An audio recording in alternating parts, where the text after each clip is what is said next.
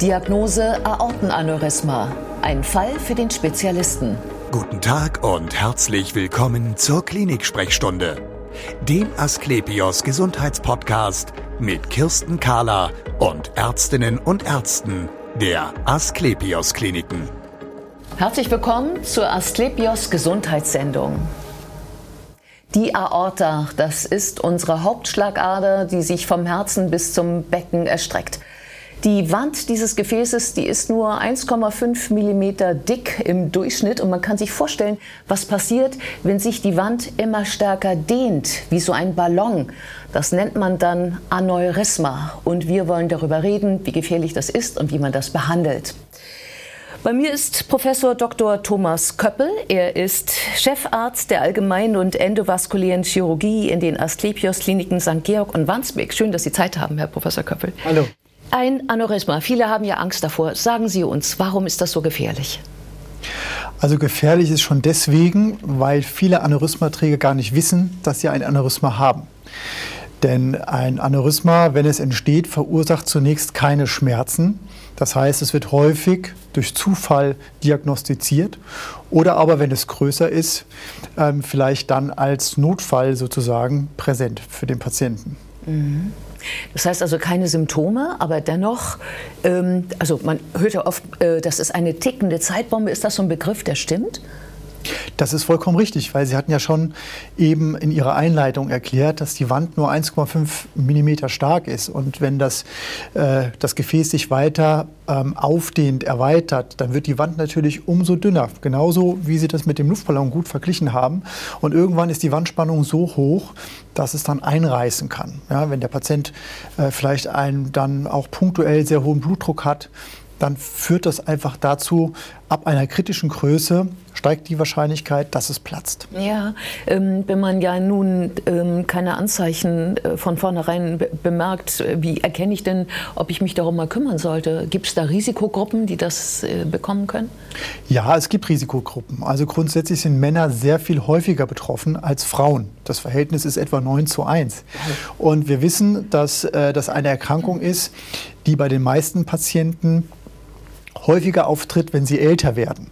Und wenn man dann noch zusätzlich Risikofaktoren hat, dazu gehören das Rauchen vor allem, aber auch der chronisch erhöhte Blutdruck, dann sollte man ab einem gewissen Alter und bei dieser Risikokonstellation wird 50, ab 50 Jahren empfohlen, sollte man eine entsprechende Ultraschalluntersuchung bekommen, mit der man relativ einfach auch solche Aneurysmen im Bauchraum feststellen kann. Und dort sind sie auch am häufigsten. Mhm. Das heißt also, man sollte in seine jährliche Vorsorge schon auch aktiv mit aufnehmen, äh, bitte so einen Ultraschall meiner, meiner, meiner äh, Aorta, also meiner Hauptschlagader? Es, es, ist nicht erforderlich, wenn man kein Aneurysmaträger ist, dass man das jedes Jahr kontrolliert, weil so ein Aneurysma wächst in der Regel über viele Jahre.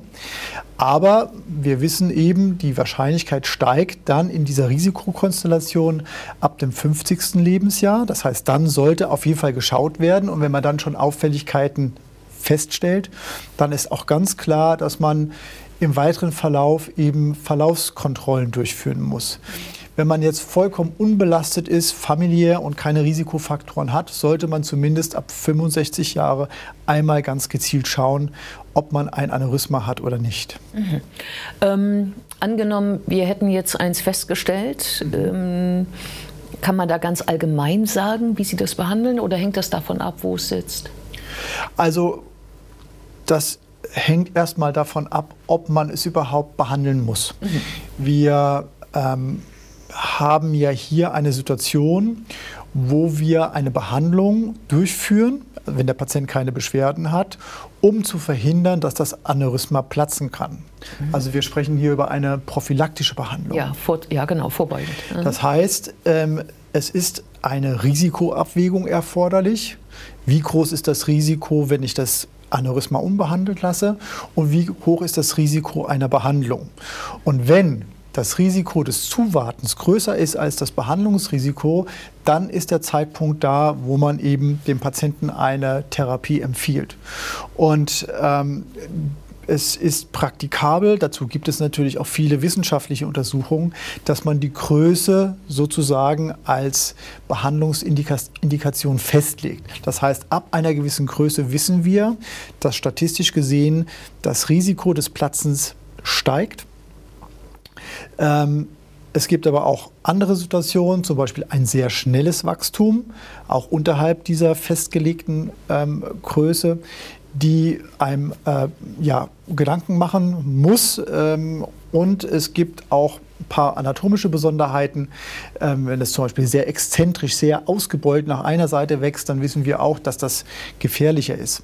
Und im Übrigen, Frauen würde man auch tendenziell etwas früher behandeln, weil man weiß, dass dort eine tendenziell erhöhte Gefahr des Platzens schon zu kleineren, also zu früheren Zeitpunkten, also wenn das Aneurysma nicht ganz so groß ist, besteht. Mhm. Das heißt, man kann das also nicht so, so abzirkeln als Faustregel, dass man sagt, ab so und so viel Zentimeter muss man was machen, sondern Sie entscheiden schon individuell am Patienten. Nein, es gibt eine klare Grenze. Oh, ja, die ist äh, bei Männern 5,5 Zentimeter mhm. und bei Frauen würde man eher bei 5 Zentimetern schon zur Behandlung raten. Und wenn das Aneurysma mehr als ein Zentimeter pro Jahr wächst, dann ist das auch eine akzeptierte Behandlungsindikation. Und jetzt also kommt man dann als Patient zu Ihnen. Mhm. Sie gucken sich dann die Bilder an ja. von der Diagnosestellung und sagen, ah, das Aneurysma da und da sitzt es, na, dann können wir das und das tun. Also, wie fangen wir an, wir beide? Ja, also wenn wir ähm, die Indikation gestellt haben aufgrund der absoluten Größe oder der Wachstumsgeschwindigkeit, dann spielt es erstmal schon auch eine große Rolle, ähm, wo das Aneurysma lokalisiert ist. Mhm. In der Regel befindet es sich im Bereich der Bauchhauptschlagader unterhalb der Abgänge der Nierenarterien, der Nierenschlagadern. Ähm, das ist praktisch der Abschnitt der Hauptschlagader, der dann unten an der Aufzweigung in die Beckenschlagadern endet. Dort finden sich die meisten Aneurysmen. Und äh, das ist glücklicherweise so, denn da ist die Behandlung in der Regel relativ einfach. Und für die Behandlung haben wir grundsätzlich zwei Behandlungsoptionen. Das eine ist die klassisch etablierte Operation, die gibt es seit mehr als 60 Jahren, wo man praktisch über eine Freilegung der Hauptschlagader, dazu muss man den Bauch längs eröffnen, das, das Aneurysma mit einer Gefäßprothese ausschaltet. Ähm, diese Therapie wird heute noch durchgeführt, ist aber in den Hintergrund getreten, weil es eine elegantere Therapie gibt, mhm. äh, wo wir sozusagen durch die Gefäße ähm, den, die Gefäßprothese einführen können unter Röntgendurchleuchtung und das Aneurysma von innen sozusagen stabilisieren und ausschalten können. Mit einem Stand? Mit einem Stand, ganz genau. Ja, so wie man es vom Herzen her kennt. Also, dass man sozusagen ein Röhrchen in, die, in das Gefäß reinschiebt, da wo das Aneurysma auch ist. Und dann wird das. Und was, was passiert dann mit dem Aneurysma? Ja, der Vergleich mit dem Herzstent ist nicht ganz korrekt, weil den setzen wir ein, um Verengungen zu erweitern. Ah ja. Also hat der Stent vor allen Dingen die Funktion, durch seine Radialkraft den Kalk so weit wegzudrücken, dass das Gefäß wieder durchlässig ist.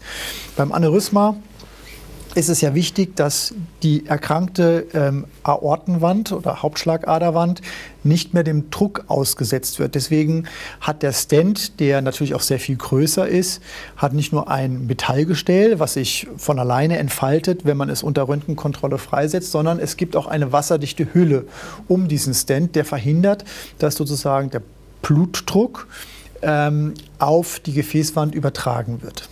Und ähm, wie äh, verträgt denn jeder Mensch so einen Stand oder muss der irgendwie besonders vorbereitet werden, damit der Körper nicht ihn wieder abstößt? Ja, also es gibt überhaupt gar keine wissenschaftlichen Daten dazu, dass dieses Material nicht vertragen wird. Ähm, auch ähm, es ist ja häufig eine Metalllegierung, da ist manchmal auch etwas Nickel drin, ähm, aber das kann man komplett vernachlässigen. Was wir sehen, wenn dieser Stent implantiert wird, dann gibt es schon Patienten, und das sind gar nicht so wenige, die sich in den ersten zwei, drei Tagen so ein bisschen schlapp und müde fühlen, die auch vielleicht leichtes Fieber haben. Aber das verschwindet bei fast allen Patienten nach mhm. kurzer Zeit. Mhm. Aber es ist schon eine Reaktion ähm, zu beobachten, die der Patient auf das implantierte Material hat. Mhm. Ähm, nun ist ja die Aorta, die hat ja nun leichtere Bereiche und schwerere. Sie haben jetzt also gesprochen so von äh, Bauchbecken unterhalb der Niere, oberhalb der Niere. Ähm, je näher es ans Herz kommt, kann ich mir vorstellen, desto komplizierter wird es auch für Sie, oder? Kann man so nicht pauschal sagen. Ach. Also kompliziert wird es dann, wenn das Aneurysma in einem Bereich ist, wo lebenswichtige Organarterien abgehen. Mhm. Wenn das Aneurysma sozusagen in dem Bereich ist, wo die Nierenschlagadern abgehen und die Darmhauptschlagader, da würden Sie diese Blutversorgung einfach unterbrechen, wenn Sie einen normalen Stent dort einbauen würden. Also das sind dann sehr komplizierte Situationen, in denen wir aber auch heutzutage ähm, sehr innovatives äh, Material haben, um auch genau diese Probleme ähm, adressieren zu können. Zum Beispiel die Brustkorb-Hauptschlagader. Da gibt es wenig große Schlagadern, die abgehen. Ähm, da ist es wiederum relativ einfach, einen Stent zu platzieren. Problematisch wird es dann im sogenannten Aortenbogen, denn hier gehen die Gefäße für die Arme ab und auch für, die, für das Gehirn. Und auch da muss man äh, unter Umständen ähm, mit Spezialprothesen arbeiten äh, oder aber, wenn, wenn die Anatomie es nicht hergibt, dann eben doch einen klassischen ähm, offen chirurgischen Eingriff durchführen. Aha, also auch da ist der erste Gedanke, es ähm, in einer endoskopischen Operation zu machen, also ohne einen großen Schnitt, aber wenn es dann eben doch sein muss, dann muss auch geschnitten werden. Genau. Sozusagen. Also ist es so, dass wir mittlerweile ähm, jetzt über die letzten 10, 20 Jahre auch sehr viel Daten weltweit sammeln konnten die ähm, auch zeigen, dass wenn ähm, die Indikation korrekt gestellt wird ähm, und die Anatomie sozusagen auch für die Prothesen, die wir einsetzen, optimal passt, dass äh, die moderne Therapie ähm, mindestens gleichwertig oder eben gerade im Bereich der Brustkorb-Hauptschlagader sogar deutlich überlegen ist. Mhm. Aber man kann dieses Verfahren eben nicht erzwingen und wenn man ähm, bei dem falschen Patienten sozusagen das falsche Behandlungsverfahren anbietet oder durchführt, ähm, kann man sehr schnell auch große und, und sehr schwere Komplikationen erzeugen. Mhm. Lassen Sie uns noch kurz über die Nachsorge reden. Hm, Sie haben ja von Risikogruppen gesprochen. Ähm, ich kann mir vorstellen, dass wenn man schon davor zu der gehörte, gehört man ja auch danach dazu. Ähm, wie machen Sie das mit Ihren Patienten, dass die nicht so schnell wieder zu Ihnen kommen müssen? Naja, also grundsätzlich ähm, ist das für den Patienten natürlich extrem wichtig, dass nicht nur das eigentliche Aneurysma behandelt wird, sondern auch alle Ursachen, die mhm. vielleicht das Aneurysmawachstum gefördert haben. Das heißt, wenn der Patient raucht, sollte er in jedem Fall ähm, das Rauchen einstellen, denn wir wissen, dass Rauchen einer der stärksten Faktoren ist, um äh, Gefäße, die bereits erweitert sind, eben noch weiter äh, wachsen zu lassen, größer werden zu lassen. Der Bluthochdruck muss gut kontrolliert und reguliert werden äh, mit entsprechenden Medikamenten. Auch äh, Fettsenker haben einen, einen Stellenwert. Das heißt also, die die Therapiestrategie sozusagen für die Nachsorge umfasst natürlich auch die Behandlung der Grunderkrankungen. Ähm, je nachdem, wo man so einen Stent implantiert hat, muss man natürlich auch ähm, kontrollieren, ähm, ob der Stent gut sitzt. Mhm. Denn es kann im Verlauf zu Undichtigkeiten kommen. Mhm. Das heißt, der Stent, der dichtet nicht richtig ab. Hier gibt es ähm, auch viele Ursachen, auf die ich jetzt nicht eingehen möchte, aber entscheidend ist für den Behandler, dass er weiß, gibt es solche Undichtigkeiten. Da wissen wir, bestimmte Undichtigkeiten kann man erstmal beobachten und es gibt Undichtigkeiten, die muss man sofort behandeln. Und äh, was auch ein Indikator ist, dass eine vielleicht aus unserer Sicht erstmal harmlose Undichtigkeit, eine sogenannte Endoleckage, so nennen wir das, ähm, behandelt werden muss, ist die Frage, ob das Aneurysma vielleicht trotz Stent weiter wächst. Mhm. Bei vielen Patienten hört das Aneurysma auf zu wachsen, wenn es durch den Stent behandelt wurde. Äh, in einigen Fällen, ein Drittel der Patienten, schrumpft sogar der Aneurysmasack. Und wenn wir sowas sehen und beobachten, obwohl es solche kleinen Endoleckagen, Undichtigkeiten gibt, machen wir uns natürlich keine Sorgen. Mhm. Aber genau diese Patienten, wo wir eben doch eine Größenzunahme sehen, die müssen wir sehr eng äh, maschig kontrollieren. Häufig mit Ultraschall, manchmal leider auch mit CT, was mit einer Strahlenbelastung ähm, verbunden ist. Aber so identifizieren wir Risikokandidaten. Die dann auch nochmal behandelt werden müssen. Ja. Vielen Dank für das interessante Gespräch. Und wir sehen uns wieder auf www.asklepios.com, auf Facebook und auf YouTube. Werden Sie gesund.